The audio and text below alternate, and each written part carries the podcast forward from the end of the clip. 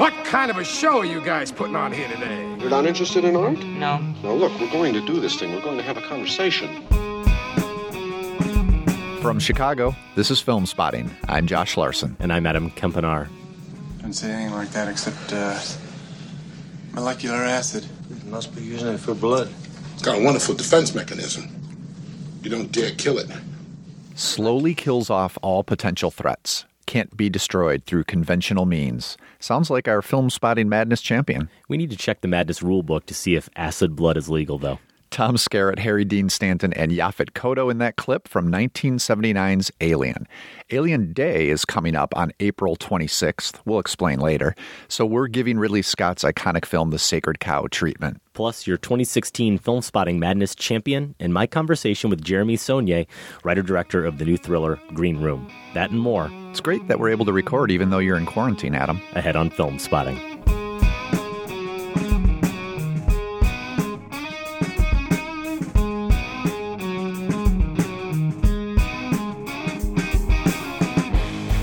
Film Spotting is once again presented by Mubi, a curated online cinema that brings its members a handpicked selection of the best independent, international, and classic films. And Josh, a couple options this week that fit in nicely with some current and recent subject matters. We're talking about Alien and films that take place in the future. We've got The Future. Mubi is thrilled to present a diptych of two of the best Spanish films of the decade.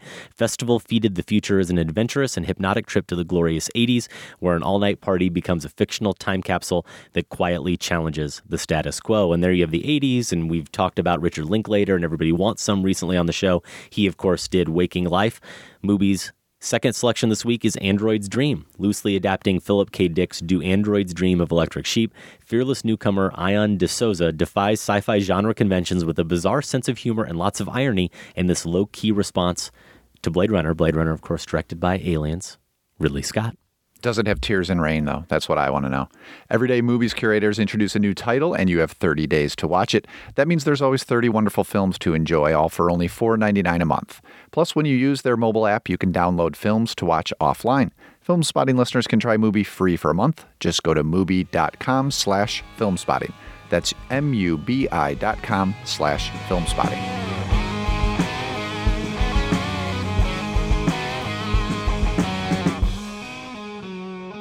You're listening to Film Spotting.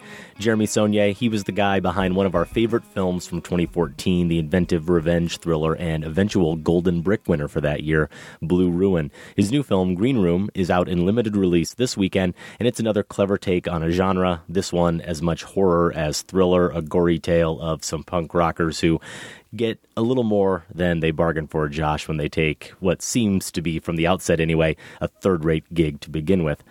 Later in the show, my conversation with Saulnier. Also later, Film Spotting Madness 2016 comes to an end, which means it's time to start planning Madness 2017. Of course it is. But first, as anyone who's not remotely nerdy knows, X Moon LV 426 is where the creatures were first discovered in Ridley Scott's Alien. That has led to April 26 being declared Alien Day by fans of the film and given us an excuse to give it the sacred cow treatment. Dallas? You're gonna have to hold your position for a minute. I. I've lost the signal. You sure? Look, look around. Are you sure that it's not there? I mean, it's got to be around there somewhere.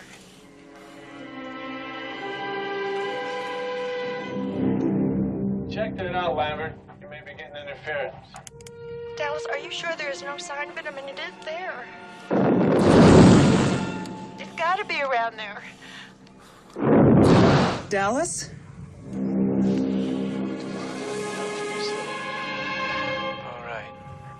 Uh, am I am I Claire Lambert? I want to get the hell out of here. There's a single image from 1979's Alien that serves as the perfect visual metaphor for the entire movie, Adam. At the point I'm thinking of, the title creature is trapped in the air ducts of the Nostromo, the commercial towing vessel where most of the movie is set. Dallas, the ship's captain, played by Tom Skerritt, crawls in after it, hoping to finish it off with a flamethrower. The image I'm thinking of is the hatch to the air duct, which closes behind him in the shape of a metallic spiral, so that our circular view of him gets smaller and smaller until it shuts completely and he effectively disappears. This, in essence, is what Alien does to us. it constricts and constricts in terms of narrative and use of screen space until we're face to face with a monster. Now, the first time I saw Alien, this left me breathless. But how does it work on a second or perhaps a third or fourth viewing? Taking another look for this Sacred Cow review of the sci fi classic Adam, did familiarity with the movie's narrative and technique lessen the intensity of the experience, or did your appreciation for the film only grow, like a cute little xenomorph freshly exploded from the chest of its human carrier? Yeah, I'll go that way. Okay, It was good. definitely the latter. I think my appreciation for the movie did grow. And you're absolutely right in terms of that moment being a really good one where you're just keenly aware, too, that he is probably not coming back. There's just something really dreadful about when that hatch closes and he is trapped in that air duct. It's been the trend. Yeah, it absolutely has. And that sense of claustrophobia, you're right, is a key part of this film, really from the very beginning. And I want to go back to the very beginning of the movie because it has not only a great opening, it has a great opening credit sequence, Josh, right? Where we see the letters Yes. alien spelled out as so slowly. yeah, so slowly, just coming to life, forming before us, just as the camera is panning, and we're seeing this X moon or whatever that the xenomorph comes from. These letters revealing themselves that way really does set up the entire movie because this is a film that is going to take its time revealing to you ultimately what kind of film it is, and of course, as well, which we'll talk about, who the hero of the movie is. And after we get done with that opening credit sequence, we get a shot that feels like it was lifted right out of the beginning of Star Wars, right? And this movie, of course, following right in the wake of Star Wars. Any film that is certainly set in space, a sci fi movie like this, is going to have to reckon with that in some way. And so we get that shot, that famous shot from the underbelly of this large cargo ship as it goes by. And audiences very familiar, as almost anyone would have been at this time with Star Wars, may have felt like, oh, maybe we're in for another movie like that. And of mm-hmm. course, what Ridley Scott, I think, whether it was conscious or not, it's a nice little subversion of your expectations because everything that follows ultimately shows you that this is not going to be Star Wars at all. It's not going to be fantasy. It's not really even going to be spectacle. And from there, we then get the camera as it moves, that long shot of the camera roaming through the corridors of the Nostromo. And I actually watched this opening sequence just three or four times on Blu ray after I watched the film in its entirety again, just because I enjoy watching the opening so much. I love the way the camera almost seems like a probe that has been sent to this ship to capture footage from the site of a disaster, maybe. It's as if it's already an abandoned ship, that it's haunted, that something has gone horribly wrong. And so it immediately piques our curiosity. There's this inherent sense of mystery and then ultimately a sense of discovery. You're looking for whatever is going to be around every corner. And those little touches, the rustling of papers as the camera goes by, or on the table at one point, there are these two figurines that kind of bobble with motion. It's this sense that this place has been lived in, that people should be here, that it's been lived in. Yeah, th- there's a human touch, even though we see no humans. Exactly. And so it makes you wonder is this place inhabited by ghosts? There's just something off about it. And of course, as you move through those corridors too, it's not like Star Wars. It's not like 2001, the vision Kubrick gave us, where the corridors aren't sleek. The spaceship doesn't feel really clean and maybe futuristic as we have come to envision it. It feels used, right? It feels not only rustic, but there's actual rust on the metal that makes up these corridors. And the more I watched it, the more I realized just how long and seemingly endless the corridors felt, but they are really tight. Again, going back to Star Wars or 2001, where Darth Vader steps on the ship and it feels like you have these vast spaces. There's a certain vastness to the length of it, which actually just makes it feel even more imposing and heightens that sense of dread because you just have no idea what is out there. But when they're in those spaces, they are really confined by that space. And even when we finally meet the characters and I love the fact that we're introduced to them over a dinner scene and it mm-hmm. casually throws us in. Even there, I noticed how often, and throughout the rest of the film, you see this too, how often we see these characters in close up. There really isn't a sense of them ever pinned against this vast landscape the way Ridley Scott does, I think, to really good effect actually in Prometheus. But here, he's going for something completely different. There's always equipment like hanging over them. It's Yeah. it's like a submarine, really, is the feeling that you get. Mm-hmm. I will say that I think Star Wars shares with this the lived-in feel, though. I mean, there are the the ship you're mentioning in the be- very beginning of Star Yeah, Wars has that clean look, not the Empire, but a lot of the other places we go and ships we see have this same lived in feel. So I do like that. And I think also, I'm sure we'll get to this at some point, but what Alien shares in common with Star Wars is just fantastic creature design and shows you how important it is to do that well. I'm glad you started with that opening because one of the triumphs of this film is also its production design. And that's what really stood out to me this time. I don't know, I guess maybe I'm just instinctually a narrative guy when I see films for the first time. I clue into the story. Yeah. And I'll notice things about production design, but often it's not until I go back and can let the story run around in the back of my head and look at more of the details that I'll see some of these things. And man, what you're talking about in the opening is so crucial. Uh, we should probably say that Michael Seymour was the production designer here. He was nominated for an Oscar, but that's you know, the spiral hatch I talked about has everything to do with that. Mm-hmm. That's an element of production design. There is um, that 2001 like communication center where they talk to Mother, the AI program running mm-hmm. the ship. That's so different from the rest of it, right? It's white. It has the little bulbs of light all over it, and I mm-hmm. love that contrast. and the tiny little screens. Yep, yep.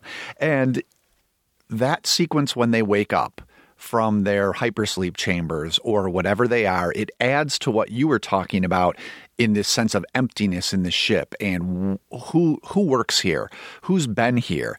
And when those oblong egg-like contraptions open, Very egg-like. what it does is it makes the humans seem like the aliens, like they're emerging, and it's just another early way we're put off center mm-hmm. in this film to unsettle us. And okay, what are what are these shapes coming out? Well, well, that looks human, and it's not until really they all start coming out of their sleep and fall into their more recognizably human activities like sharing a meal that we start to feel a little bit comfortable like okay we've got our bearings now and of course after that things just go crazy Exactly. And you're right about that sequence where they emerge, and John Hurt is the first character we see emerge. He plays Kane, who, of course, is going to famously meet a very tragic end later in the film. But that's another one that I rewound and watched over and over again because it almost catches you off guard. When you first see the camera, again, roaming the corridors, it stops on the door, the door opens,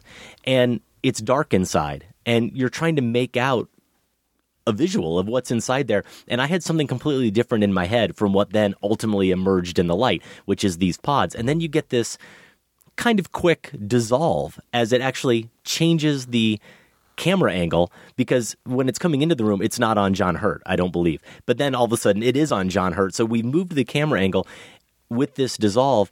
And as he emerges, you're right, it adds to the sense, as you said, of something being alien with them. And as we get to that sequence, that's just another one of those little touches that Ridley Scott and the screenwriter Dan O'Bannon here gets so right is we meet them as characters and we meet them as an ensemble in that dinner scene. We ultimately learn all the basics of their character as we're going to see play out over the course of the film through that conversation and in their interactions with each other.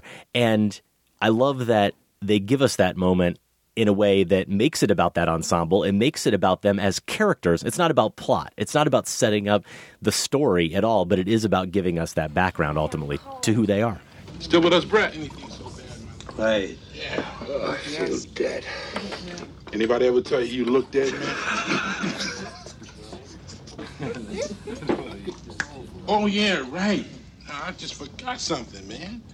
Uh, before we dock, I think we ought to discuss the bonus situation. Right, Brett and I, we think we ought to, we deserve full shares, right, Right. baby? You see, Mr. Park and I feel that the bonus situation has never been on a, an equitable level. Well, you get what you contracted for, like everybody else. Yes, but everybody else uh, gets more than us. Now, mother wants to talk to you. Yeah, and we instantly understand the dynamic among all of them. You have Yaphet Kotto and Harry Dean Stanton as sort of the grunts who work down below, and they're arguing about getting more pay, their mm-hmm. share. They there's a class system at work sure. that is part of the more thematic interests in the movie, and it's so elegantly laid out how that structure is in place and where the tension points are, and of course that comes into play later at crucial moments when rank is pulled or not pulled. Yeah. And that all adds to the tension and the suspense as well. It does, definitely. And let's talk a little bit about its themes or what the movie is about. I don't know how much that really did factor into your viewing or your pleasure viewing this film, but we've already mentioned 2001, or I have a few times, and we talked about Star Wars. It's hard not to watch this film and think about those movies. And of course, think about all the films that have followed Alien, some within its own franchise, that are so beholden and owe so much to this film because we've seen so many elements that were done first here and really probably done best in Ridley Scott's film. But of course, at its core, if you're a fan of John Carpenter's The Thing, I believe from 1982, you'll think, boy, these films are awfully similar. And of course, that film followed this movie a few years later. But the original, the John Carpenter film, is based on the Howard Hawks film, The Thing from Another World from 1955. So it's the same basic storyline of an isolated group that comes upon Mm-hmm. an alien creature that is determined to survive. That's all its objective really is, and it's going to do it by taking out these characters one at a time. Each movie even has a similar character that gets it in the form of the Kurt Russell character in the Carpenter version, and of course Sigourney Weaver here is Ripley. But maybe because 2001 was a movie I just recently saw at the Music Box at the 70 millimeter film festival, that it was so much in my mind. But one little adjustment that I saw this film make from 2001, setting up nicely Aliens. And of course, Aliens is in my head as well. We know Sure. the sequel and what James Cameron does with the material is this movie is one where it's not about the machine or technology being ultimately responsible for the downfall of these characters. There's no doubt that Ash, played wonderfully by the great British actor Ian Holm, Oh, yeah. is certainly on some level a villain. I'm not denying that. And you can understand her distrust, Ripley, her distrust for any non human crew member that we see play out in the movie Aliens. But ultimately, he's just following orders, right? Even Mother, the master computer here, is just following orders. And I mentioned those tiny little screens. There's something actually in the way I think Ridley Scott tries to downplay the all powerful technology because unlike the menacing red dot that seems all powerful in HAL, this is just this tiny little screen that just gives us the little green data. It's a tool of others. That's it. It's exactly right. And Mother is programmed ultimately by the corporation, just like Ash was. So, not to belabor it, but even in 2001, of course, there is a group of people who have told Hal what the mission is and have decided to leave the crew in the dark. But I think there, there's more of a sense of the people responsible being genuinely curious about the monolith and what's going on by Jupiter. It's not so much about trying to exploit anything for capitalistic or and- military gains. and there's the question of if Hal has evolved no, in that film. No, so you're absolutely right. And of course, there's also a question of whether or not the fact that they program him to keep a secret is in fact what kind of undoes him. So Mother is just doing what Mother has been programmed to do. Ash is just doing what Ash has been programmed to do. So it's not as blatantly satirical or as anti-corporate as Aliens is. We don't have a Burke character like Paul Reiser here that you just really hate. You come to feel that way a little bit about Ash, certainly. But the movie seems to be really just setting up. In retrospect, you can look at it in 1979 and see it as a film that seemed to presage in some way the me decade of the 80s without hitting you over the head with it. Aliens hits you over the head with it, and I think does it in a good way. I love that film too. But this is a movie that's just subtly kind of setting that up and really besides the anti corporate notion here to the film, the tale at its core is as old as time. It's about hubris, right? It's about man's desire and ultimate futility at its inability to control nature. That really is what is at the core of this movie. And I think that's even why we feel a little bit of maybe sympathy is the wrong word as we learn more about Ash, but there's a sense of before we really know that he's complicit in not caring about the downfall of the other crew members, we see him as potentially a man of science. And we understand that what he's doing may have a purpose and may have, may have a good purpose. Did you want something? Yes, I uh had a little talk. How's uh how's Kane? He's holding, no changes. And uh our guest? Hmm. Well, as I said, I'm still collating, actually, but uh, I have confirmed that he's got an outer layer of protein polysaccharides. He has a funny habit of shedding his cells and replacing them with polarized silicon, which gives him a prolonged resistance to adverse environmental conditions. Said nothing. Holm is so good. He's instantly creepy, creepy throughout. And I got to say, I never felt any sympathy for him. The most terrifying scene in this movie, and I remember when I saw this when I was young, and even still strikes me today, is his I don't know if you can say death, but his bludgeoning and his refusal to die, yeah. and the way they prolong his so-called life. I mean, that, there's just something so eerie about that. And but this is what I love about Holm's performance is how he's he's always trying to balance, um, you know, this. Ash's impulse is to be logical and rational, to do whatever needs to be done to complete this mission he's been given. But he has to mask that under this veneer of human emotion. Right. So, and Holm is the moment where he does this perfectly is when the other crew members, the quarantine debate, they're trying to get in, and Ripley doesn't want to let them in. Mm-hmm. And Holm wants to let them in because he wants the creature in, but he masks that under human compassion by saying, "Well, they're my crewmates. Of course, I couldn't right. help but let them in." And just the the levels of duplicity there are also very creepy. So yeah, you're right. It touches very lightly on. I think there are two things here that if you want to look for theme or meaning, it is absolutely a capital satire to to some degree, mm-hmm. and also it is something of a feminist statement very lightly handled in the fact that Sigourney Weaver's Ripley is going to be the one who really we get the sense should have been in charge all along in a lot of ways, mm-hmm. ends up being in charge and has to solve things by meeting this alien essentially, not fleeing, not outsmarting it or anything right. like that, but meeting it face to face and conquering it. I think both of those things, as you said, are brought to full flourish more in Aliens by James Cameron. Both mm-hmm. of those elements, whether or not we were thinking about maybe trying to fit in Aliens too, but whether or not that makes Aliens the better film, I don't know. I'd have to take another look to say. Um, but I, I really like how streamlined and delicately Minimal. yeah. minimalist um, that Alien handles those two things while letting them be there and letting us mull over them. But really, what it does, I want to get back to the creature design and talk about this a little bit because and Giger. it's just yeah, it's just so iconic, and it, you you wonder, well, why is that? How many creatures have we seen at the movies? And this shows you the brilliance of being able to do something different because in Batman v Superman, they roll out another one at the end of these space troll things that we've seen in how many movies? I mean, Alison Willmore of Film Spotting SVU tweeted out something when that movie came out. I think she said, Who wore it better? And it was like the space troll from Batman v Superman, the Lord of the Rings troll, which that came to mind right away, and then one other one, I think, from another recent superhero movie. And they all looked exactly the same. Right. Alien came up with something with Giger's design and working with the special effects team. They all did win an Oscar for their work.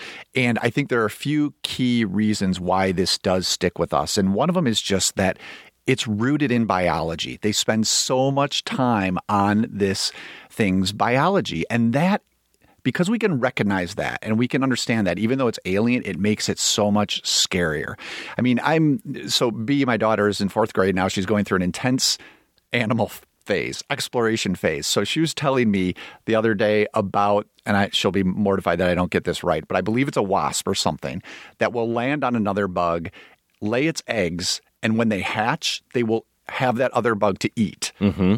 And that's how they grow, right?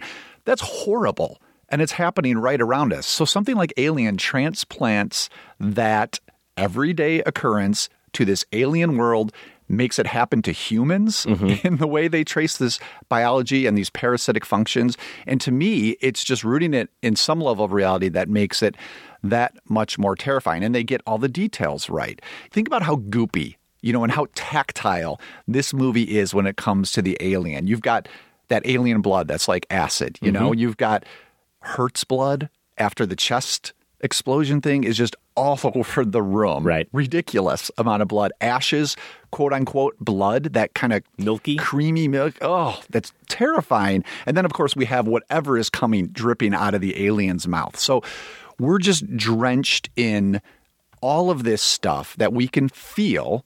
We can feel it coming through the screen, and it's just a it, it's just such a goopy horror experience. This yeah, movie, it is. And actually, while I was watching it, it made me think about a complaint you had about a film from the 70s that's a masterpiece, which is The Exorcist, which has some similarly sexual bodily functions and all sorts of other fluids that we see play out and horrifying sequences. And you were very turned off by those. Didn't buy in a the minute of those. But here, something like the chest bursting scene seems very similar to me in some ways, and for me, just as effective.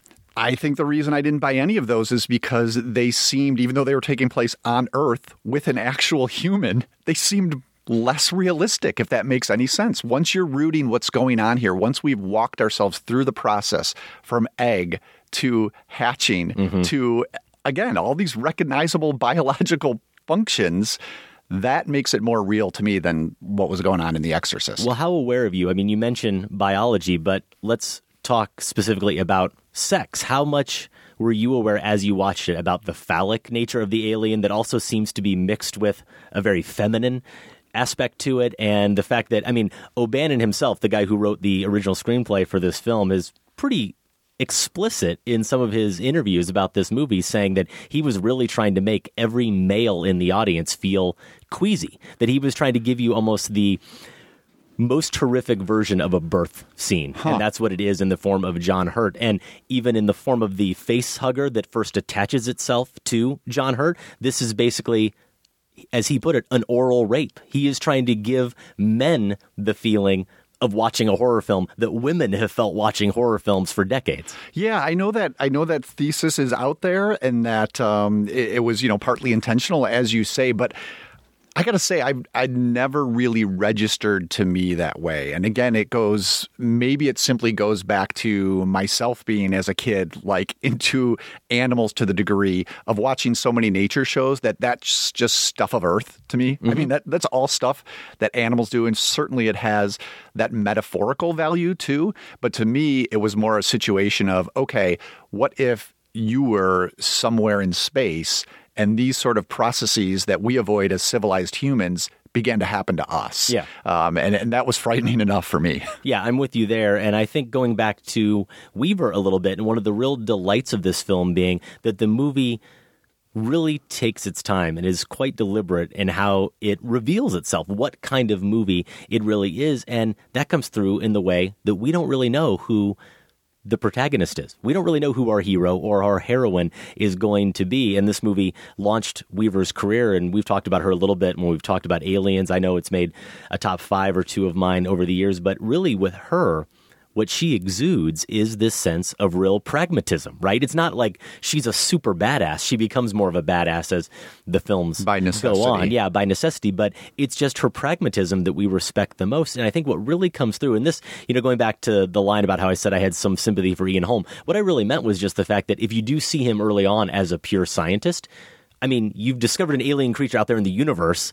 Of course, you're going to be curious and actually want to figure out what it is as opposed to just destroying it. Sure, and he is serious about his work, and we're as curious. So I Right. guess you do you want to follow him along for those reasons, Right, but unlike that creature, which, as Ash describes it, in a way that you could describe certainly a lot of corporations that we saw on screen in the 1970s in this era kind of of disillusionment. He describes it as the perfect organism. I admire its purity, its sense of survival, unclouded by conscience, remorse, or delusions of morality.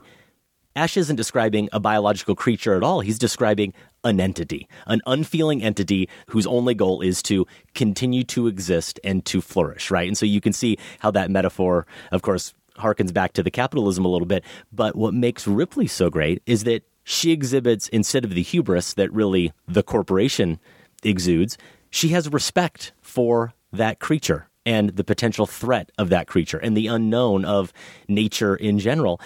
But she also, of course, has respect for human life. The whole reason she won't let that thing on board the ship is because she recognizes that it could be a threat and it could be a threat to everyone on board. Of course, Ash and the company, they don't have either of those traits, unfortunately. But the little bit of misdirection, again, going back to the Star Wars bit, maybe, and the fact that it'd be very easy to think that Tom Skerritt as the captain is maybe Yeah. going to be the hero of this movie, and they just keep getting picked off one by one until we realize, okay, actually, the person who's made the most sense the whole time, she's really the hero of this story.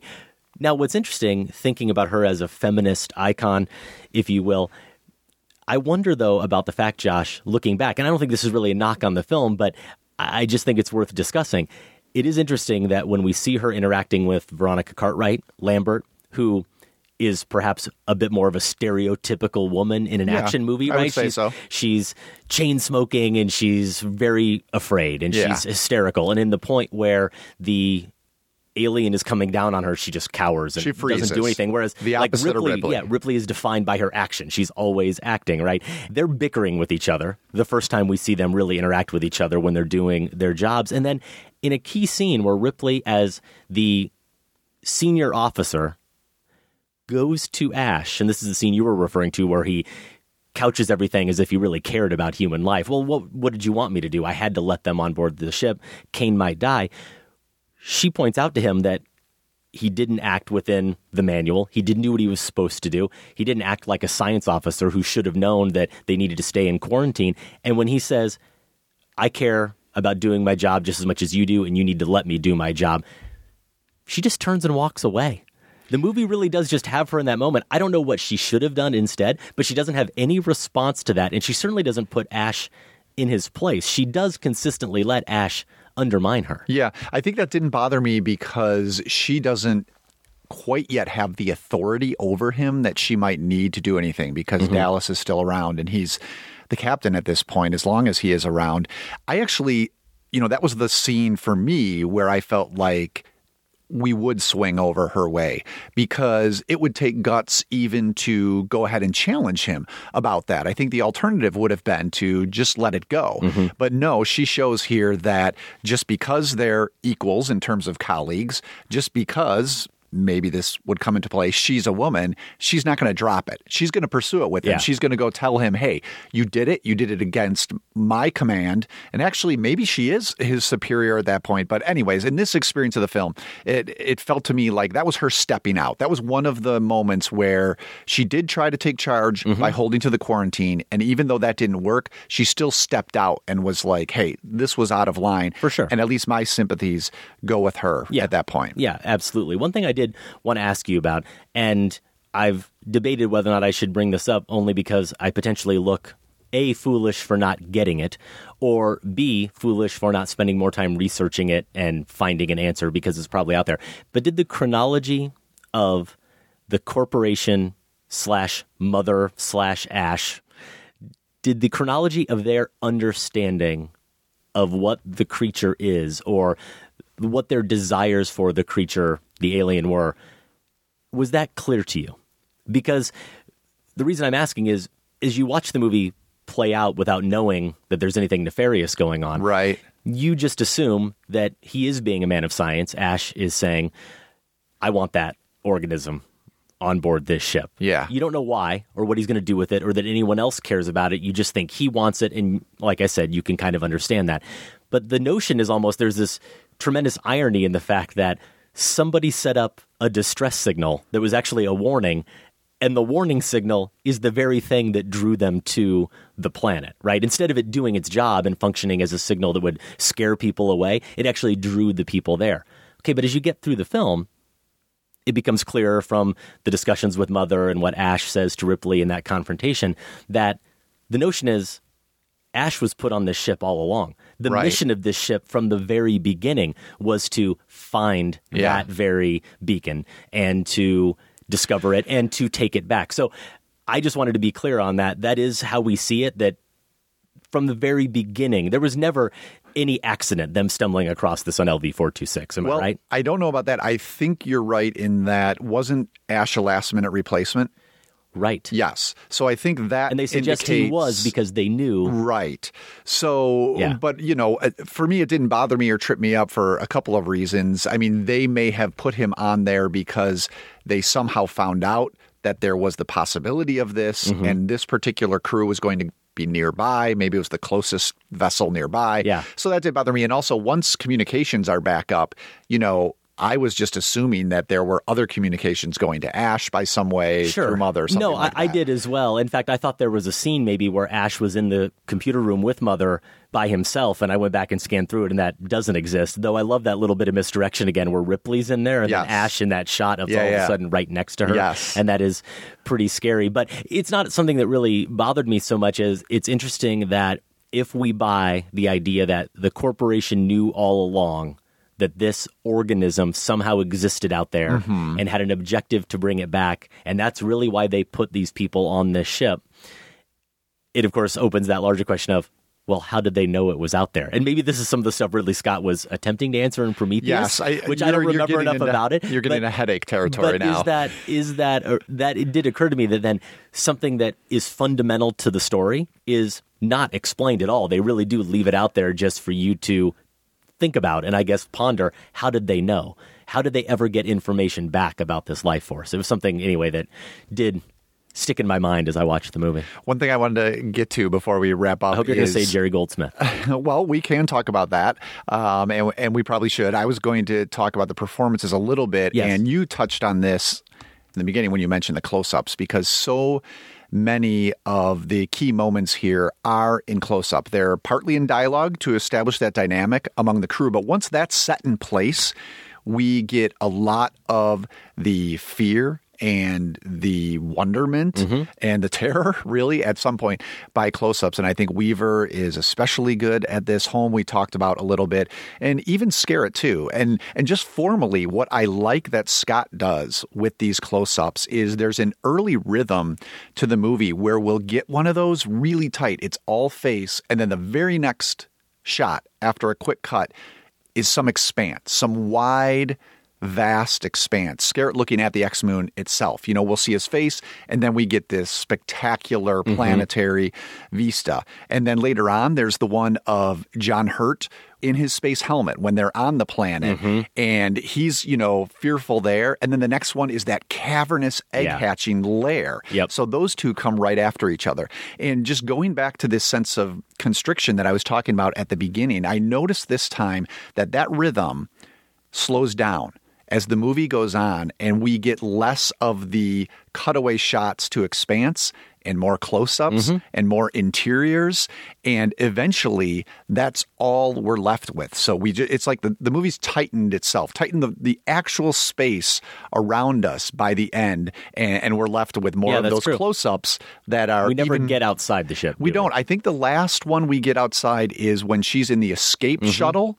There's one of the there's one of those when she's about to launch, but at that point it's kind of a false a false relief, Right. Because we're not really at the end. No. And Jerry Goldsmith, I wanted to bring him up because we've talked about really all the key players in this except for the composer. And I'm notoriously bad at describing why I like scores, but I really like this score. I mean, everything that we've talked about that's effective about this film in terms of this creeping sense of dread and the isolation and the deliberateness and the subtlety, those elements all do come through in the music. I'd agree. It's that I, one of my first notes was, "Wow, hardly any score." Right. Like I didn't remember it that way, but Right. what it is is that the score is in the exact right places. Yeah.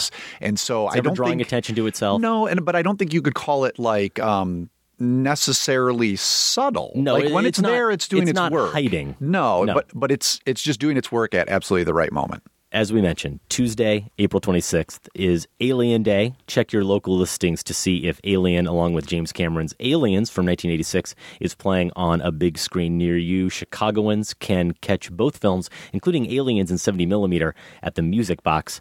If you see the movie and agree or disagree with our take, and I think it's fair to say we are both going absolutely a sacred cow and not a false idol, you can send your thoughts to feedback at filmspotting.net, provided you're not a sociopathic android.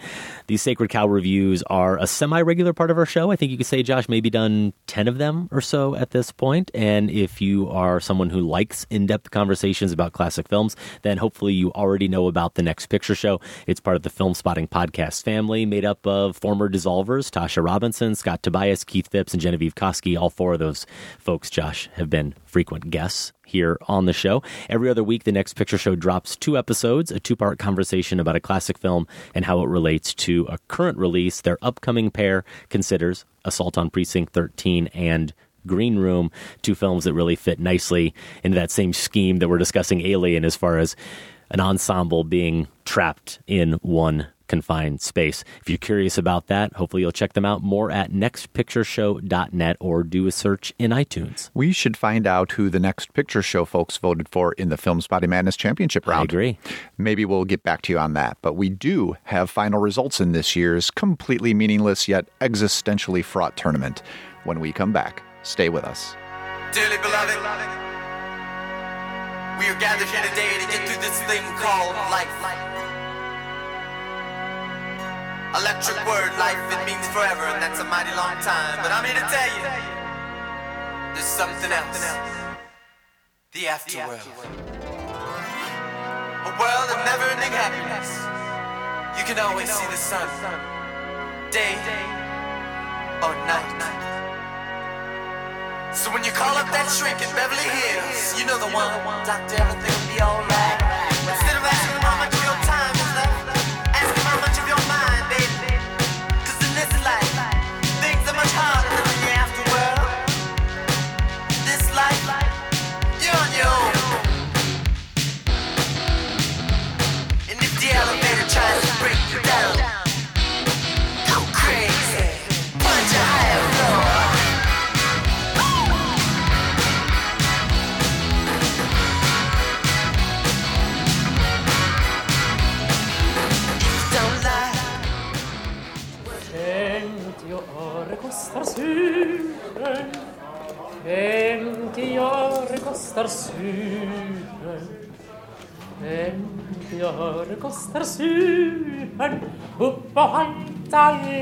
Lottas krog i Göteborg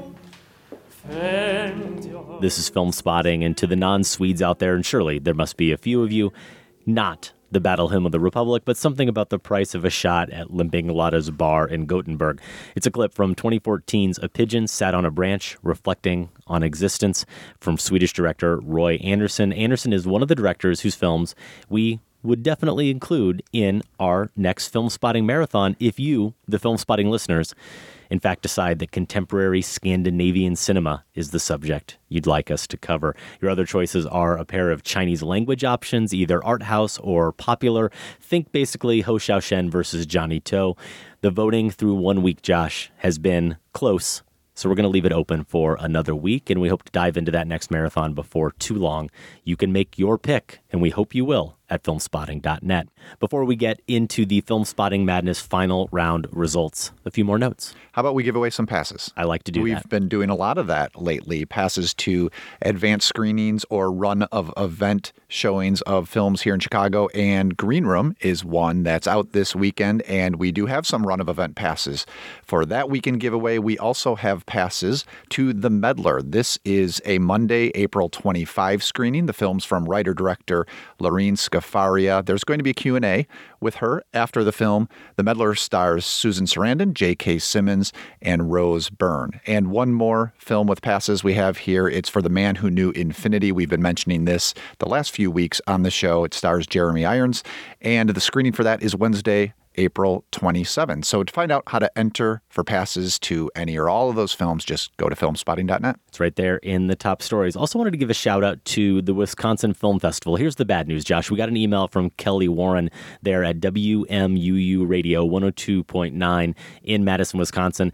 Asking us if we could give a shout out to the festival and publicize it a little bit. Unfortunately, it runs April 14th through the 21st. And when we got the email from Kelly, we had already recorded our last show. So the festival, at this point, everyone is hearing this, has already ended. We certainly hope that it was a successful festival and maybe it's one that we can give some love to next year in advance. Kelly, thank you for the note and thank you as well for broadcasting weekly episodes of Film Spotting on WMUU. I also wanted to promote, I think this is the first time I'm mentioning this, at least mentioning it as something that you can register for. Josh, I maybe hinted at it, but if I can once again actually get prepared, and that's a long shot at this point, I'm going to be teaching another summer class at the University of Chicago's Graham School. It's going to run July through August, a six week course, and it's called The Art of Memoir on Screen. So we're going to be watching films like My Winnipeg, Stories We Tell, probably on the syllabus, A Moment of Innocence, going back to our contemporary Iranian cinema marathon, and many other really interesting films. I hope to actually have some regular guests. I have not ironed this all out yet, but actually, my plan is, Josh, not to just have the occasional guests like I've had you appear at my past few classes. I've had Michael Phillips appear at at least one course and maybe a few other special guests along the way. I'm actually thinking for all six weeks, I might as well give the students their money's worth. I'm looking to have a VIP, someone special come to every single class. You're just trying to do less work. I know. How dare you? I know your reasoning there. How dare you? Sir? But I will help you out. I, I usually like to crash one of these. I, it might have to be, I don't know if, if I'm your appointed Mhm. VIP for this one, but my Winnipeg, because I think I've seen all the others of these. and you do like to force yourself to watch something new. I do. It's Yeah. been fun before. So if if you can slot me in for that one. Yeah, I think my Winnipeg, you're you're penciled in, Okay, Josh, for that you. one. And actually, you know, a movie that got mentioned a few weeks ago here on the show when Michael Phillips was sitting in for you, a really wonderful new film, a Golden Brick contender called Krisha from director Trey Edward Shults. That movie very much fits into the scheme of the art of memoir. A very personal, very autobiographical story. In fact, the writer director Trey plays a character who's a filmmaker named Trey in the movie, and there are a lot of resemblances to actual events from his family life that play out in the movie. Trey has agreed to be one of the special guests. Can you slip the film in too somehow? Because I'm plan. dying to see that Yeah, one. So yeah, okay. that's what's going to happen. So you can come. Can I come and just listen? Special guest. okay. You can you can audit the class. no, class, that's Josh. demeaning, Adam. I'll just sit incognito in the audience. Okay, I want you to sit in the corner and think about what you've done. But it will be really fun to have Trey and other assorted guests throughout the semester. So if you are curious about that six week class, go to filmspotting.net and in our top stories or in our show notes, you will find a link for more information about how to register. And Josh, just on the way over here, I saw the news pop up on Twitter that Doris Roberts had passed away at the age of 90.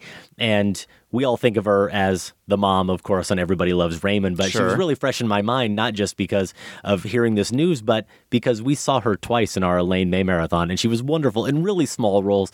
Less memorable, probably, as Mrs. Cantrow in The Heartbreak Kid, Charles Grodin's mother. I think we really only see her in the wedding scene at the beginning of the movie. I think that's right. Yeah. But she's pretty darn hilarious as the duplicitous maid who runs the the servants in the house, if you will, the main housekeeper in A New Leaf, the So first funny. film in the marathon. She really is great. So funny and so young. I mean, Yeah. it's one of those shocking, not expecting her to be in it, but like instantly seeing the face. Mm-hmm. And it only took like maybe two seconds for me. There was enough of a resemblance to sure. her then and the Everybody Loves Raymond days. And yeah, she's really great. yeah, New Leaf. real, real comedic talent.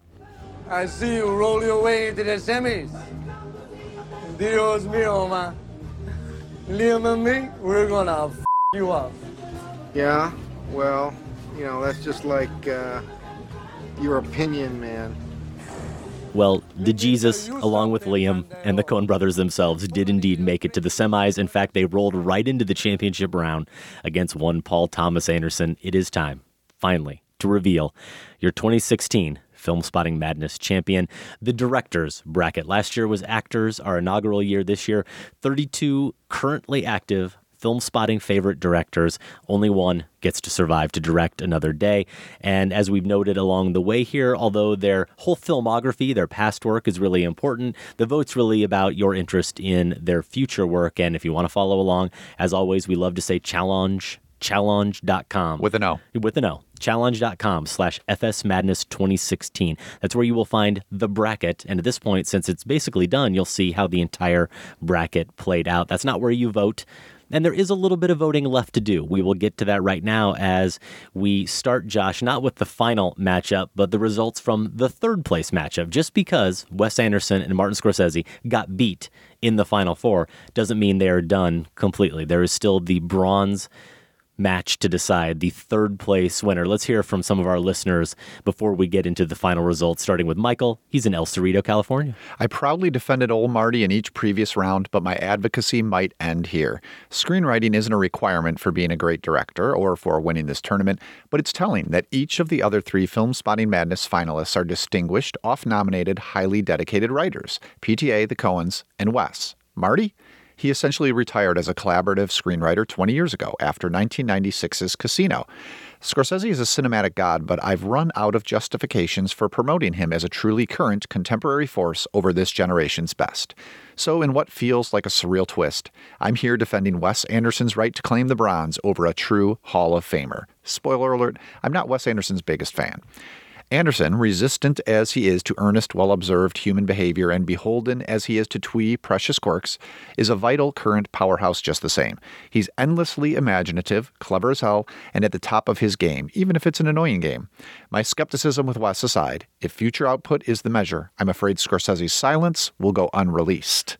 Are there bootlegs in post madness land? Good question. In the dystopia that is this future film spotting madness land, can you get somehow bootleg copies? We're going to say no. No, you, we can't release any of the pressure. No. Well, Michael in El Cerrito has been a regular competitor and regularly chimed in here throughout Film Spotting Madness. We've also heard from Chris Massa in Pittsburgh, Pennsylvania. He of the Massa Minute. I'm going to require that Chris starts submitting these Massa Minutes as voicemails. We should really That hear from nice. Chris, I think. When Martin Scorsese made his list of the top 10 films of the 90s, he put Bottle Rocket Wes Anderson's debut at number seven. That's slightly lower than The Thin Red Line and Eyes Wide Shut, and higher than Fargo, Malcolm X, and Heat. Scorsese is a great director, and he will forever be ranked as one of the all time greats, but he clearly saw Anderson as a director to be reckoned with, as a filmmaker for the future. We should go and do likewise. Now, our wonderful producer, Sam Van Hallgren, pulled this feedback. I can't imagine there wasn't some wonderful feedback as well strongly supporting Martin Scorsese because the results as they stand right now, Josh, as of this taping, with over a thousand votes cast, three votes separating the directors. Holy cow. It keeps fluctuating back and forth. So there is no clear winner here. It's basically 50 50. And because we're having so much fun, Josh, we're going to go ahead and let it ride another week. Some listeners are a little late to the game. They pick up the podcast, they download it and listen to it later after the voting maybe has closed. And we're already announcing the next round of results. So we thought we'd leave it open. Please do go to filmspotting.net and share your vote for the third place winner in Film Spotting Madness. That brings us, Josh, to the championship round. The number one seeded Paul Thomas Anderson versus the number three seeded Coen brothers, Joel and Ethan. Keith Geiger said from the beginning this was destined to happen. I was both fearful and hopeful that this would happen. Now I have to choose, along with many film spotting listeners, between my two favorite filmmakers. If we are looking at past films, I go with the Coens. If I'm looking in the future, I'm going with PTA. My justification is dumb and arbitrary and could change tomorrow. It feels strange to vote in a contest wherein the two finalists are so unbelievably great that I have trouble choosing, as opposed to voting for who I think will ruin things the least like I do during election cycles. Mark Crilly says, It seems to me this becomes a battle between sometimes quite accessible to the typical filmgoer, the Coens throughout their career and also in recent years, and increasingly challenging and potentially confounding to the typical filmgoer. PTA more and more. My tastes push me toward the Coens. But I wonder if your final decision comes down to what you feel a great film should be and do, and to what degree breaking entirely free from a conventional narrative is regarded as a virtue or a vice. So he says his tastes push him towards the Coens. I guess that's the way he's going. I felt like Mark was riding on the fence a little bit there, Josh. But yeah, I, I'm not so sure. And but really, he poses a provocative question. He does, but I, you know, I don't like the assumption that accessibility means can't be a masterpiece Sure. either. So yeah, No, yeah. and I I think Mark would probably agree with that, but there is a little bit of a divide there. That said, A Serious Man is a film that to some probably feels like a Paul Thomas Anderson Yeah, I movie. can see it's, that. It's a puzzle of its own that's hard to totally decipher. We also heard from James Locke. In times like these, facing such a tough decision, it comes down to one question. Which of these directors is most likely to make a sweet skateboarding video? PTA has come the closest with his music videos and some shorts, while to the best of my knowledge, the Coens have not. So there it is. Congrats, PTA. Don't let me down. So I feel like James is making a callback, and maybe it was from his own feedback or another film spotting listener to the Spike Jonze test when Paul Thomas Anderson took down Spike Jonze in an earlier round of film spotting madness. Jonze, very famously known for videos and such that might involve skateboards, and James, we like the reference. Randy G in Plattsburgh, New York says rumor has it the PTA recently directed the music video for the first single off Radiohead's ninth studio album. Seeing how I'd choose to watch that over anything in the world right now, I think the choice is in plain view. Milkshakes have never tasted so good. Hashtag PTA. That's Randy in Plattsburgh. Brings us to our final bit of feedback here, Josh. Well, actually, we have one more note from Ryan who says he picked the Coens due to a panic attack. He really can't decide based on any other factor.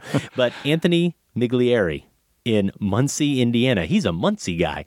He's got a little bit of acting, and we have not rehearsed this, and we haven't done Massacre Theater for weeks, so we are We totally are out of practice. rusty. Like, I don't know if we're going to be able to pull this off. Do you want to play the role of film spotting in this? Um, let's see. Who am I playing then? Then I am. Well, You're I shouldn't say. You're the monolithic. no, but we're doing it. We're doing a scene here. We are doing a scene. So I'm thinking of the actor who's. You're Michael Fassbender, of course. oh, You're Michael Fassbender, and I'm going to play Mark. So this is Film Spotting and me having a dialogue to determine the winner of Film Spotting Madness. Are you ready? Okay, let's do it. And action. Could you answer the next series of questions without blinking your eyes, without fear and hesitation? Answer as quickly as you can. Yes. Are you thoughtless in your remarks? I usually put some thought into them. Do your past failures in film spotting madness bother you? No. Do you believe that Adam and Josh will save you from your own ridiculousness? No. Have you ever voted against your favorite director? Yes. Who?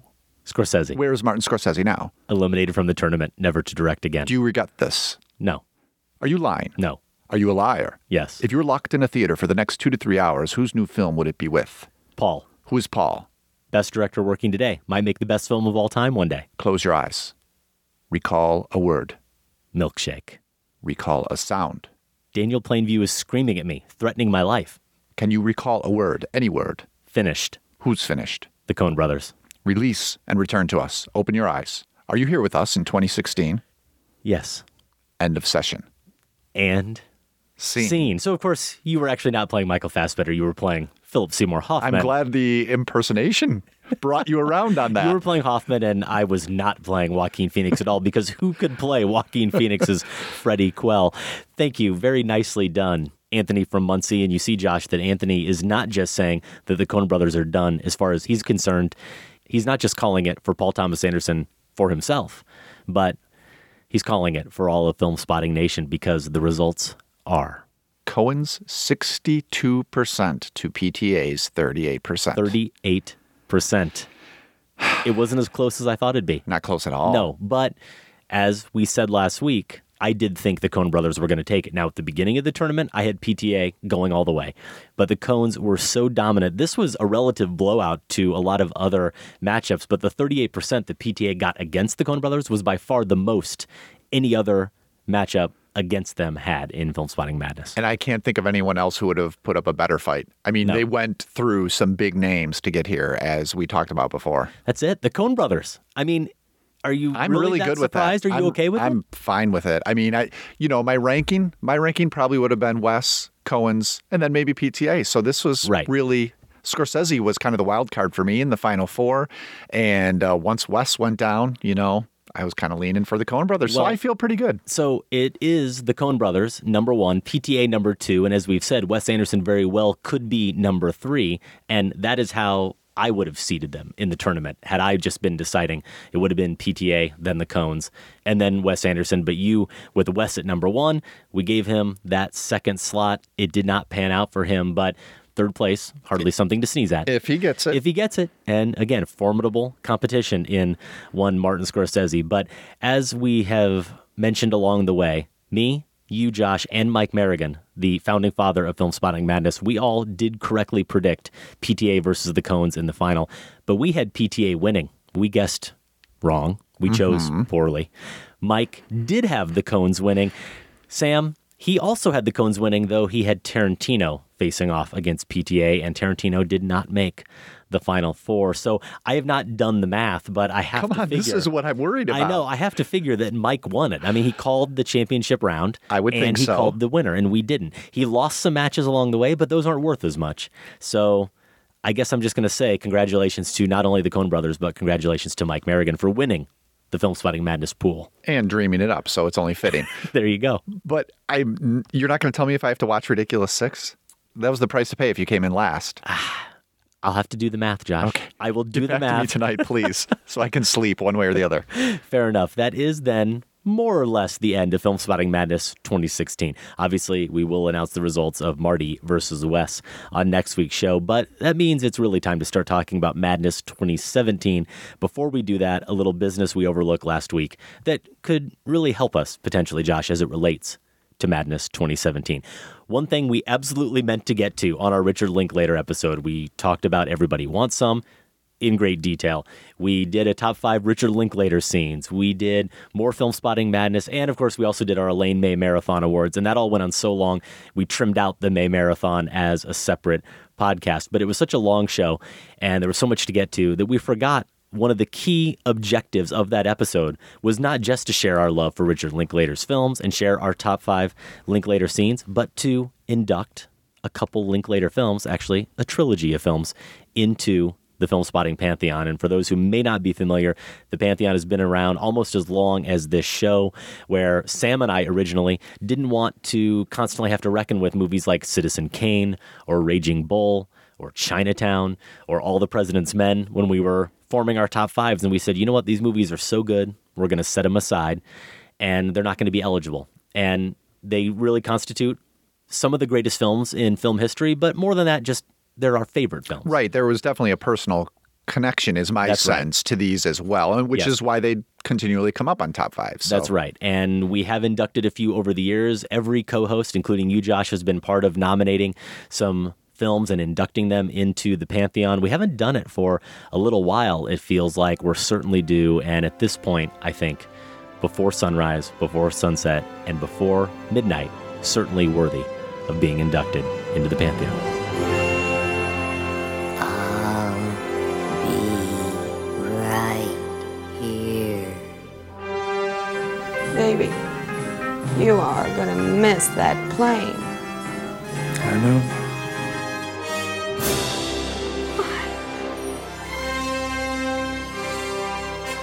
So, three more films in the Pantheon. That brings it to a current total of 39. And you can find that full list over at Letterboxd or at filmspotting.net under top fives.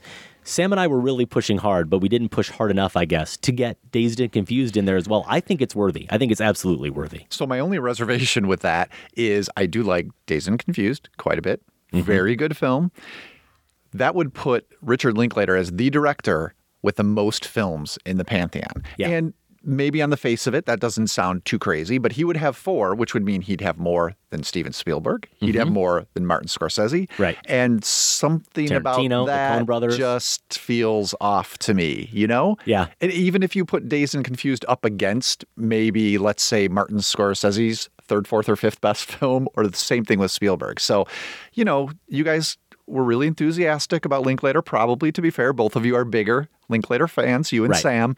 I just wanted to, you know, put the brakes on things before we got too carried away and put his Damn whole you and filmography. you're being rational and reasonable. I mean, when you wanted to rename it the Richard Linklater Pantheon, honorary That was too Pantheon, much? that was just a little much. Okay, fine. Well, I know you're trying to get to call him Rick and everything, but We are, I know that is my goal here, but that means we are at 39 films in the Pantheon. And how does this relate to a poll question? How does it relate to 2017 Filmspotting Madness? Well, we have two options. And people, since the beginning of this Filmspotting Madness in particular, the director's bracket, we've been getting suggestions from listeners. And some of them have been okay, others have been the kind that we appreciate, but no, we're not going to do for whatever reason. or we'll get to in 2027. Right, when we're really running low on options. And here are the two that we've come down on, Josh. And even though these conversations mostly go between Sam and myself, I think you agree that these are the two best potential options. Not wanting to completely repeat ourselves and just do actors over again or just do directors over again.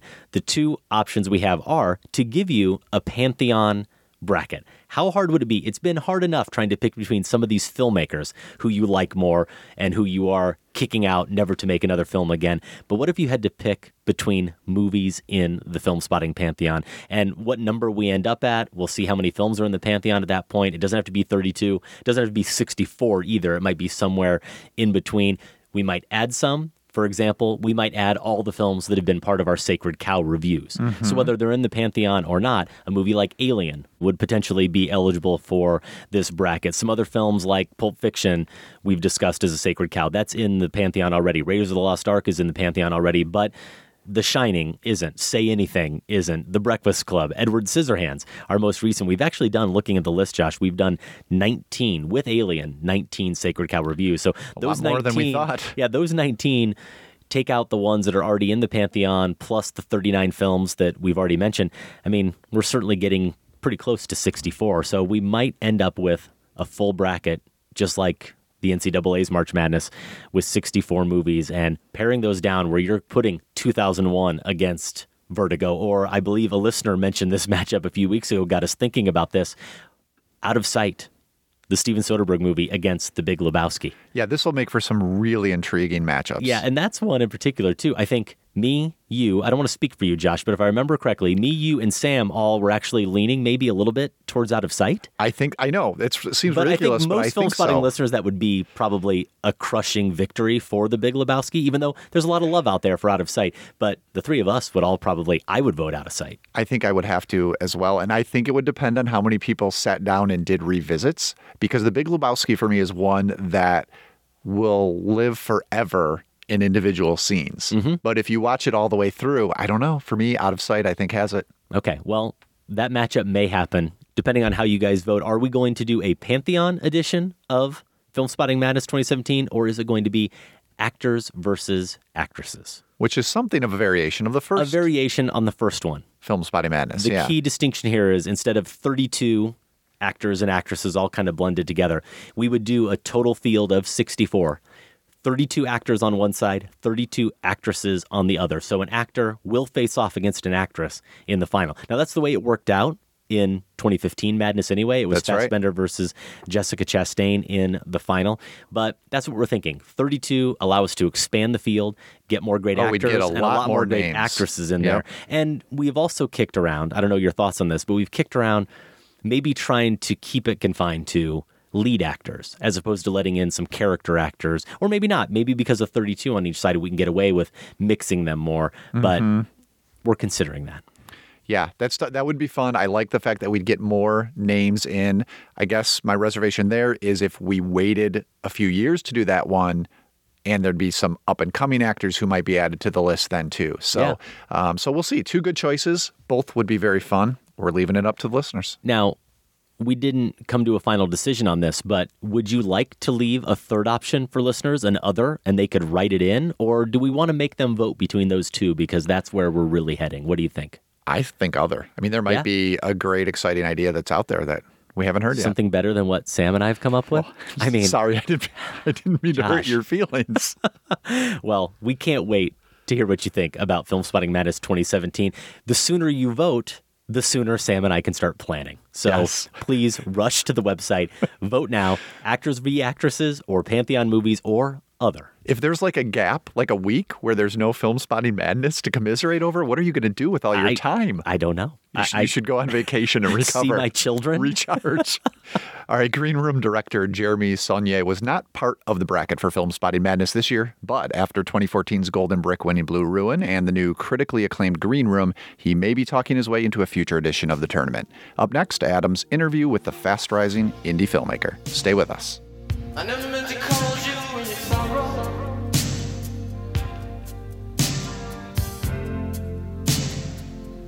I never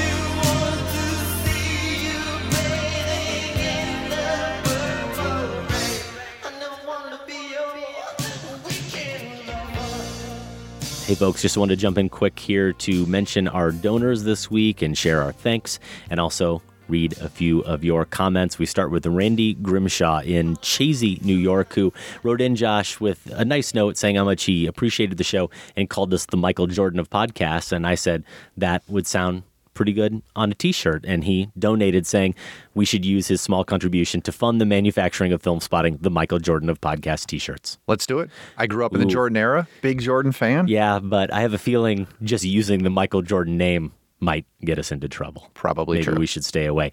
A gold level donation comes to us from a longtime listener, Thomas Torrey in Charlotte, North Carolina. I feel like I haven't written or called in a while, but I still haven't missed an episode since my first, when you reviewed American Gangster. If there's any chance of shouting out to your Orange County listeners, I'd love for Filmspotting Nation to show up at the world premiere of my debut feature film.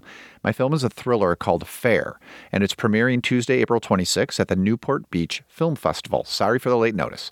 Fare is set entirely inside a moving car and was filmed in only three days.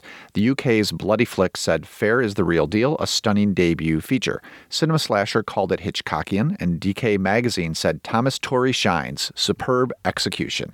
And we'll put a link to the trailer for Fare in the show notes. Yeah, congratulations to Thomas. We love sharing the news of Filmspotting listeners who are also filmmakers. And Thomas added that he's doing his best to get it into a Chicago festival so the two of us can see it. Again, we'll link to more information in our show notes. And Thomas adds as a PS, Jeff Nichols should have gone all the way. So I think giving some love to a fellow North Carolinian. I think that's where Jeff Nichols is from. He's at least a fellow Southerner. Yeah, I thought it might have been Arkansas. I knew you were going to say that. I think it is Arkansas.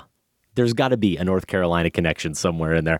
A Platinum Club donation comes to us from Layana Mix. Speaking of long, long, long time listeners, she's in Madison, Wisconsin, though I think at the moment Layana is out in Singapore. She says, Gentlemen, I can feel it in my bones. Time for another dealer payout. Thank you for the many moments of muttered movie magnificence. Another t shirt slogan there. there. you go. I like it. She wrote in with a comment about Waking Life, a Richard Linklater film that she strongly encourages people to see. We have both seen it, and it's a film I'm a big fan of, even if it didn't make my top five Linklater scenes. But I mentioned Leanna's been listening for a long time. A preliminary, just a quick search of the Filmspotting mailbag shows that she's been listening at least as far back as May 2006 when the show became Filmspotting. But I think she goes back well into the early Cinecast days. So thank you, Leanna, for sticking with us. And as a no cost way to support the show, we did want to mention that it does make a difference if you just go to iTunes and you rate the show, maybe leave a comment there. We are always looking to get in front of even more listeners and get a few more subscribers, so you can do that if you haven't already. I promised on last week's show that we would finally get to a letter that's been sitting at home, and I keep forgetting to bring it in when we tape. And it comes to us from Andrew Howell in Lake Oswego, Oregon. He's the guy who sent us not only, if I'm remembering correctly, a gold level donation to the show, but sent us some Deschutes as well, some Portland beer, which I don't think I've mail. gotten yet. And somehow I even brought beer to last week's episode. I was episode. just going to say you brought I didn't bring the crappy Deschutes. beer last week. That's because and you're sitting on the Deschutes- Deschutes. It might be gone. No, no, no. It might be. Well, you're gonna. There might be a black you're gonna be porter buying, still in the fridge. You're going to be buying me some. I guess I will be. Andrew says, I had fully intended to write you a set of snarky comments about how I was Team Josh and how could Adam hate this or diss that. Clearly, Adam sustained minor head trauma with his choice for bicycle scenes slash Butch Cassidy and Star Trek 1 versus Khan. I almost stopped listening.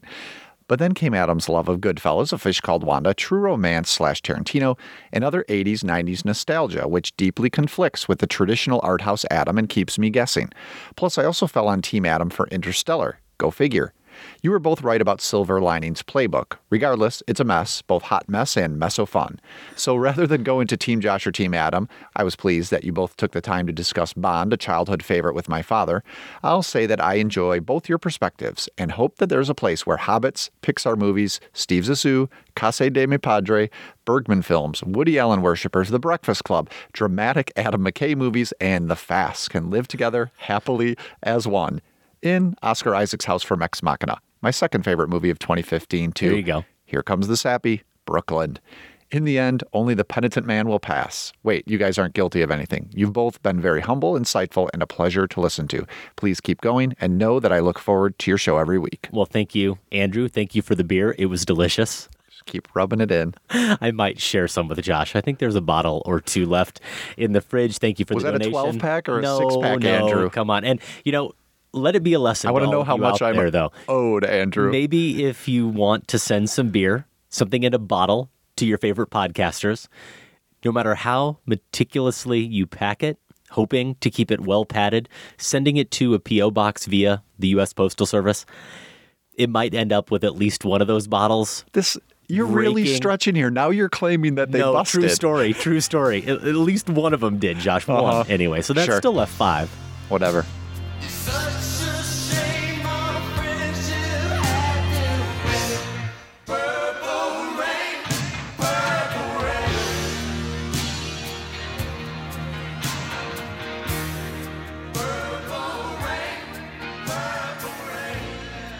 Hi, my name's Steve Coogan, and you're listening to Film Spotter. He's got six bullets. For real? We all go once. Guys, hold off a sec. For what? We haven't done anything. Doesn't matter. Okay. They're called cartridges. The bullet is a part that enters your brain if you keep talking Welcome back to Filmspotting. Less really is often more in movies, and for proof of that, look no further than the maximum intensity of the minimally plotted Green Room, which is out in select cities now and opens in Chicago this weekend. I spoke to Green Room writer director Jeremy Saulnier this week about violence in his movies, the authenticity of embracing Simon and Garfunkel, and more. Here's our conversation. Jeremy, first, I believe you are the first Filmspotting Golden Brick winning director to be interviewed on the show. Thanks for making some time. Oh wow, it, it's it's truly an honor. I appreciate it. This is going to be probably an odd question and a long-winded question to start, and I say odd because I'm pretty sure you don't have your next few decades of movies planned out. But I try to go into movies knowing as little as possible. All I knew about Green Room was that it was about a band that takes a gig that goes badly, and that was it. Other than that, you wrote and directed it, and so while I was watching it, I found myself surprised at every little twist and turn, and I was surprised by just how violent it gets. It gets, of course, graphically violent, and then I only remembered much later that, well, Blue Ruin gets pretty bloody too. And having only seen Blue Ruin, I realized while I was watching Green Room that I don't yet know what a Jeremy Saulnier film is. So there's that element of of surprise uh, moment to moment. Do you know what a Jeremy Saulnier film is? Meaning, let's say, violence. Is that specifically something you'll likely always explore on screen? Characters who are on the fringe, is that something you'll likely always explore? Or is that all literally yet to be written? it's certainly yet to be written. I came up my my, my short film back in 2004 was a sort of melancholy day in the life of comedy.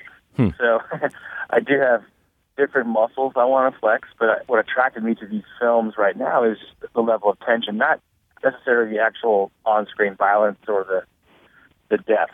And, and the body count in my films are actually relatively low compared to almost any films you'll see this summer in the theaters. True. You know, aside from the the chamber dramas, um, but I think the intensity is what I'm going for now. I I want more out of the film as far as the, the, the physical response. You know, I I guess my my films are so tense and so violent because my my home life is so satisfying. Uh, I want I want actual thrills and chills, as cheesy as that might sound. Yeah. Um, some kind of high impact emotionally and you know physically from from, the films. And it's I like to explore these premises right now. It's it's just about it's amateur night. That's the theme is, is, is having is thrusting relatable human characters in these sort of standard cinematic scenarios. I find that really exciting to explore. Yeah, just it- watching real humans on, on screen is something new. yeah. It, it definitely comes through. I found myself in a way I, I can't think of a recent film going experience really thinking about myself in the shoes of these characters and wondering how I would behave and how I would be just as lost as they are. And like I said, that's an experience you don't usually have at the cinema. Yeah, yeah, and that that actually is what makes them so intense Mhm. and makes people point out the violence. Because when you see a loss of life that really matters to you, it's dreadful. Yeah. I mean, it, it's it's hard it's hard to get through these films, but I hope to offer you know, some sort of exhilaration at the end Mhm. if you can survive the experience. There's a recurring bit in the film, I guess, about what your all-time desert island band would be and what your public answer is versus your private answer. And as badly as I want to ask you, I'm not going to be the guy who asks you to name your desert island film or desert island director. But of course, this is a subject near and dear to my heart because here on the show we do top five lists almost every week, have for over 10 years. And occasionally you find yourself questioning did I put that art house subtitled film higher than the Hollywood movie in my top five because I'm trying to look more sophisticated? I'm trying to project some kind of image, you know, to the world. But at the risk of oversimplifying Green Room, the moral seems to be what I took away from it a little bit is be careful what you wish for because if you want to present yourself to the world as hardcore, as these band members seem to want to do, you better be prepared for what happens when you run up against people who truly are hardcore. Am I oversimplifying it, or is that something you were exploring? No, I mean that's a, a entirely valid interpretation of the movie. But there are, I mean, uh, many themes here that I'm exploring, and another one would be about this. This is an insane overnight siege film, and the goal uh, as far as surviving the night is if you can shed your ideologies or affiliations or your projected self. Mhm. You know, maybe it's it is like it's, it's not a it's not a contest to see who's more real, who's more hardcore. And I think once you realize that's not really a currency, it's just, it's just you can strip all that away and become the human that you are. You can admit you're desert island band, um, whether it is you know a punk rock band or Simon and Garfunkel. You Right. know, it's uh, it, it's just, and that's just as punk rock as anything else. You know, I'm talking to a lot of punk rock gurus, like real hardcore heads from way back when, um, and uh, I was just kind of shocked that you know when I talk about their desert island bands, rarely is it a hardcore band, Huh. punk rock band, and the reason is, you know, being part of a scene is is it's so participatory. I mean, you have to show up. It's the experience that's valuable. When I'm at home, you know, punk rock and hardcore defined my youth. I was a skateboarder. I was charged with energy, and this was an amazing outlet, you know, physically for me to show up and be part of the scene and get in the pit, and get get, get physical. But when I'm sitting at home, I'm not going to take. If I had to choose one disc, it's not going to be a hardcore album. It's going to be something else, and uh, that's also that's as true. People people online, you know, or talking about the, the band, the the Right, the fictional band featured in Green Room.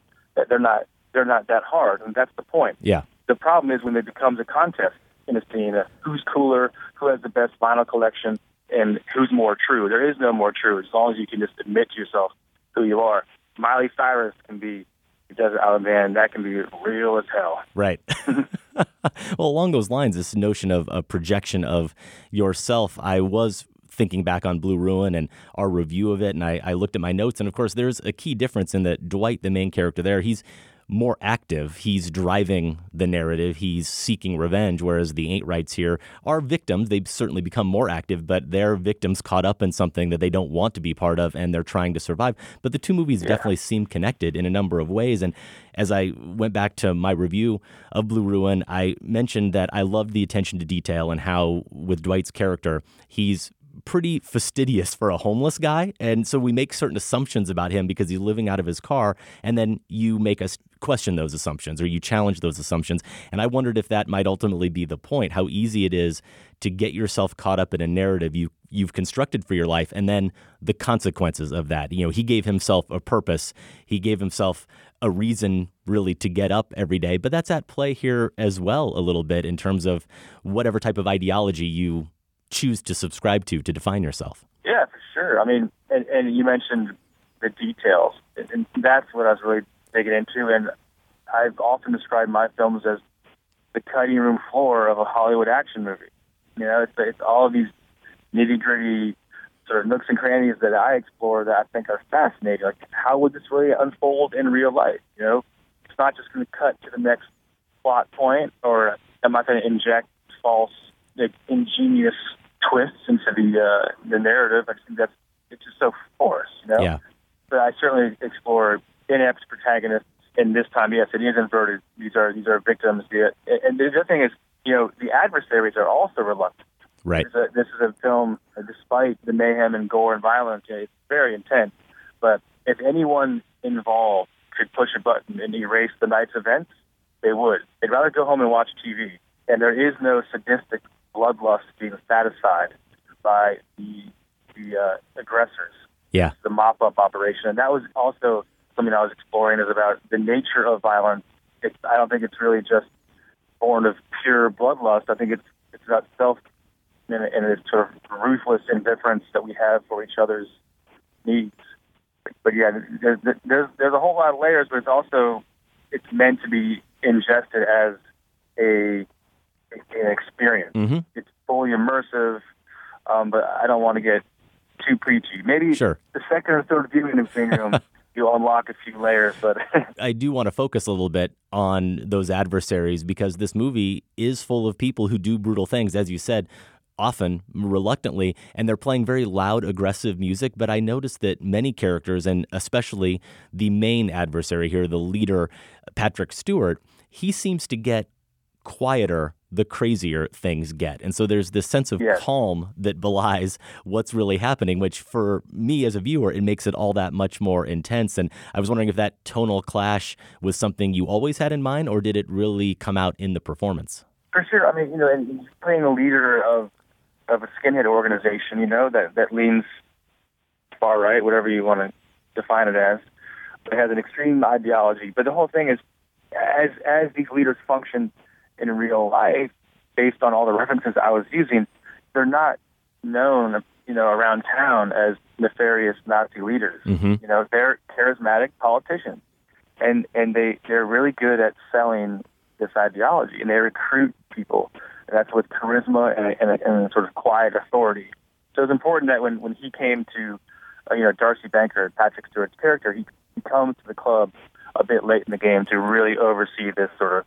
They're eliminating the, the witnesses that have seen a backstage crime. You know, Mm-hmm. but it, it is with that quiet authority. It, it's sort of effortless, and, and most of his power is implied. You know, he's spoken of, and, and you feel the impact far before he actually arrives on screen. Yeah. And it was important that, yeah, when he comes in, that although he sports a beard, not a mustache, he's not going to be twirling that. He's not going to be a black hat. I'm, I'm a bad guy and going to get, get really loud and angry and bark. The one time he does lose his cool, uh, there's this lovely moment backstage when he face palms uh, Macon Blair, who plays his underling, uh, Gabe. He yells and becomes physical for a split second, and then he takes a minute, takes a breath, and he apologizes, Mhm. and then carries on. Yeah. And that, that, was, that was a key thing is just to show there's something there underneath, but his power is that ability to stay cool Mhm. and sort of reptilian throughout the whole insane night. Yeah. You mentioned Macon Blair, and I, I think I heard somewhere you guys have been buddies since high school or even before that. Oh, before, yeah. Our, our first film together was around 1987, 88. Wow.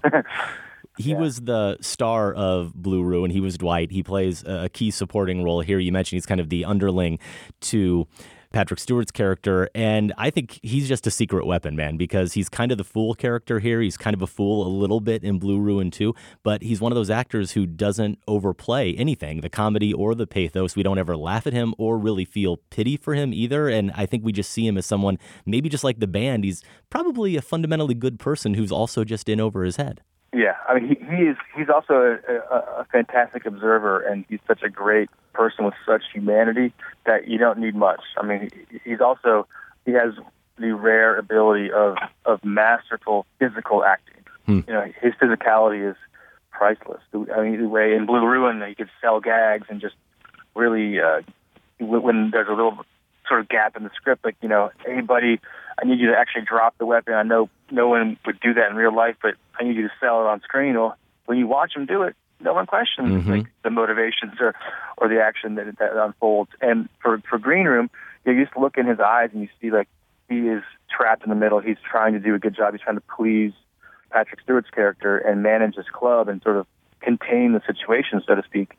But he's also deeply disturbed by the level of violence and and and, and remorseful throughout. And and you know he has this he has one of the few like very strong character arcs in the movie. You know, Mhm. I, I, that's not what I tend towards. I, I don't like to arbitrarily beef up characters to attract actors. I don't like to add exposition or backstory, but there's a, there's a whole lot of humanity in Macon Blair, and we certainly mined that for this movie. Yeah, some of the other performers here, Alia Shawkat and Anton Yelchin, make up the two of the members of the Ain't Rights. And as someone who's been in a few bands in his day, though, though not certainly punk bands, the worst thing you can do in a movie about a band or about music is have a bunch of performers who the audience doesn't buy as musicians, Yeah. no matter what kind of music they're playing. And uh, how important was that to you, and how did you pull it off? Because you did. Crucial. I mean, I knew I knew this. You know, the thing about this movie is it, it uses punk rock, hardcore, and metal to as like solid rocket fuel. You know, it it basically uses it to propel this genre film into the stratosphere, and then it drops it. You know, Mhm. it, it becomes something else. But I knew this film being set in the world of of live performance and and and bands that, that it would be vetted and scrutinized by every single musician out there. Mhm. That it was crucial, to, and the whole movie hinged upon the believability of this cast to pull it off. And you know, I didn't give them a lot of leeway. They some of the like Callum Turner, who was the lead singer of this fictional band, the Ain't Rights, flew into town 11 p.m. at night, and his first live performance ever on screen or on stage was the next morning. Wow. And just kind of threw him into the fire. But we, we had pre-recorded some music. The Ain't Rights, the, the, the instrument players, you know, Anton Yelchin, Alia Shawkat, and Joe Cole we're learning sort of in a garage space to keep up tempo with this pre-recorded music. Callum Turner had to actually perform the vocals, so it was it was it was trial by fire. But but um by the time we shot the, main performance inside the concert venue, they had become a real band and could really pass the test. And and and we had uh, a pretty decent live show at the Rat Party by the time we finished production. So very proud of them. And Yeah. also, um, the key was always is to take that risk because the only thing more important than having a cohesive band on stage was having an amazing ensemble with the chops to carry the weight of this movie. Sure. So that's how they were cast, and we had to trust that they would they would come together as a band. Yeah. Shooting in this confined space, this club, and often within the confined space of the green room of this club. How much of a challenge was that for you? How fun was that for you to embrace that challenge? And I want to ask you about one scene in particular that, that really stood out for me. It's a key confrontation scene where we as an audience know a lot more than the band does stuck inside that room. We're privy to conversations between Patrick Stewart and his underlings that they aren't. Right. But there's a key scene where, as I recall it anyway, and it's been a little while since I saw the movie, but we stay in the room with them the entire time. We only hear Patrick Stewart and others outside the room, Yeah. just like they do. And so, even though we kind of know what their objective is, we have no idea what they're actually doing. And that heightens that intensity again for us. Yeah, I mean, it was it was really fun to experiment with that. As far as what causes so much terror in this movie is the concept of information deprivation, Mm-hmm. and and uh, we know a little a little bit more, but we also don't know where this is all headed. Not until the very end of the film do we see what the, the overall plan was. And so, in the moment, I mean, it, it's it's just terrifying because Patrick Stewart, again, like with with that quiet authority, like he has to kind of this has to sort of permeate the the space between them, which is a a locked door, you know. Um, and the band is is leaning in, and the audience is leaning in, trying to hear what he's saying, and he seems so reasonable, and that's what's so terrifying. Yeah. Like he's, he's making a solid case, and how to block that. I mean, you know, we. I, I tend I'm a very visual storyteller. I, I, even when I write scripts, I see images, but putting the ensemble cast in a single room was a big challenge because I didn't really have the ability to pre-visualize. I couldn't storyboard or shot list really until I saw the action take place. So we were, you know, we would go in blind to these scenes, certainly knowing the story beats we had to hit and, and the, the sort of the, the highlights of the coverage.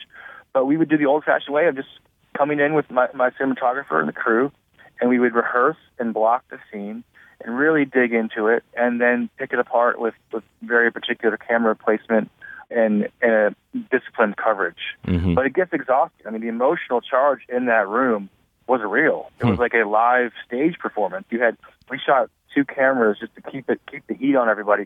Had Patrick Stewart outside in the hallway.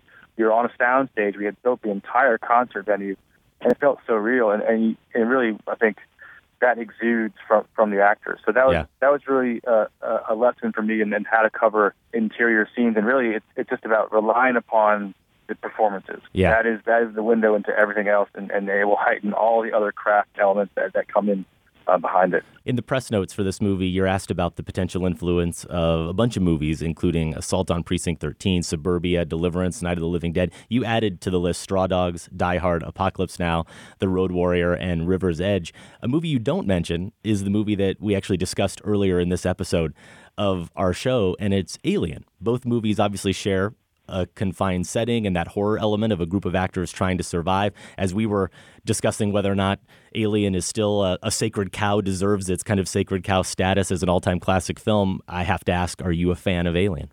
Huge fan of Alien. That just didn't come up. Actually, a lot of these come up in conversations, and I have to dig in because actively I, I reference Straw Dogs for sure. Mhm. I, I was just trying to explore relatively thin plots that result in an amazing, rich ex- experience cinematically. And I was thinking about, you know, also when I thought of actually uh, in the hotel this morning, reflecting, it was like also First Blood. Hmm. Yeah. You know, it, it, but, but Alien is, I'm a huge fan of Alien. I mean, sort of the, the design and attention of that movie Yeah. it was way ahead of its time, and, and it will stand the test of time. So, for sure, and, and, you know, when I write these movies, I actually don't actively reference many films at all. I like to think I'm writing an original screenplay, but I, of course, freely admit that I am a product of every single movie I've ever watched. Yeah. But I, but you know, my influence you'll see are they're all primarily 70s and 80s movies. Hmm. Uh, that's that's what I dig. Sure. Well, it's been a real pleasure to talk with you, Jeremy. Hope to do it again sometime, and I hope everyone does go out and see Green Room. Thanks for your time. Thank you so much. It's been a pleasure. Careful now.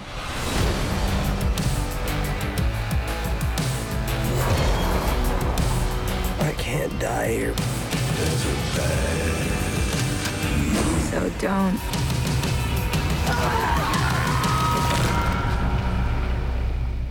Green Room is currently out in limited release, and right now, Josh, we are planning to have a review of the film on next week's show. If you see it, let us know what you think. Email feedback at filmspotting.net. You can also leave us a voicemail. 312 264 0744 is the place to do that, and you may hear it featured on an upcoming show.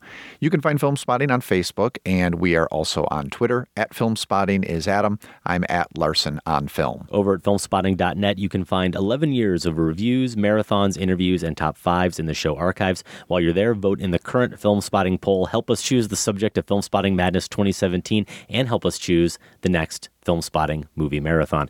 If you haven't already, please check out the Filmspotting family of podcasts, Filmspotting SVU and The Next Picture Show. You can find both in iTunes.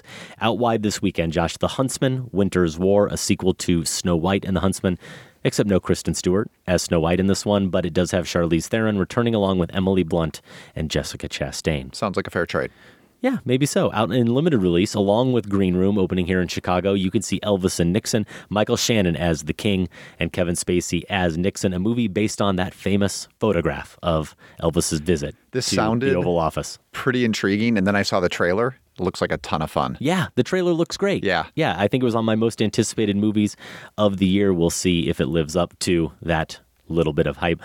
A hologram for a king. This is Tom Hanks in a movie directed by Tom Tykwer of Run Lola Run fame and Sing Street, the new one from John Carney, the writer director of Once. Next week here on the show, we do plan to discuss Green Room, as we said, and the top five, maybe no longer to be decided. We're leaning towards doing a top five that was previously done on the show six or seven years ago, maybe at least a couple hundred episodes. We did our one spot shoots, is what we called it, or top five movies that all take place in a single location. That was the top five. You were not a participant in, Josh, so it might be fun for us to revisit that, tying in, of course, with Green Room. Filmspotting is produced by Golden Joe Deso and Sam Van Hallgren. Without Sam and Golden Joe, this show wouldn't go. Thanks to associate producer Candace Griffiths and the listeners of the Filmspotting Advisory Board. And special thanks to everyone at Chicago Public Media. More information is available at chicagopublicmedia.org. For Filmspotting, I'm Josh Larsen. And I'm Adam Kempenaar. Thanks for listening. This conversation can serve no purpose anymore. Goodbye.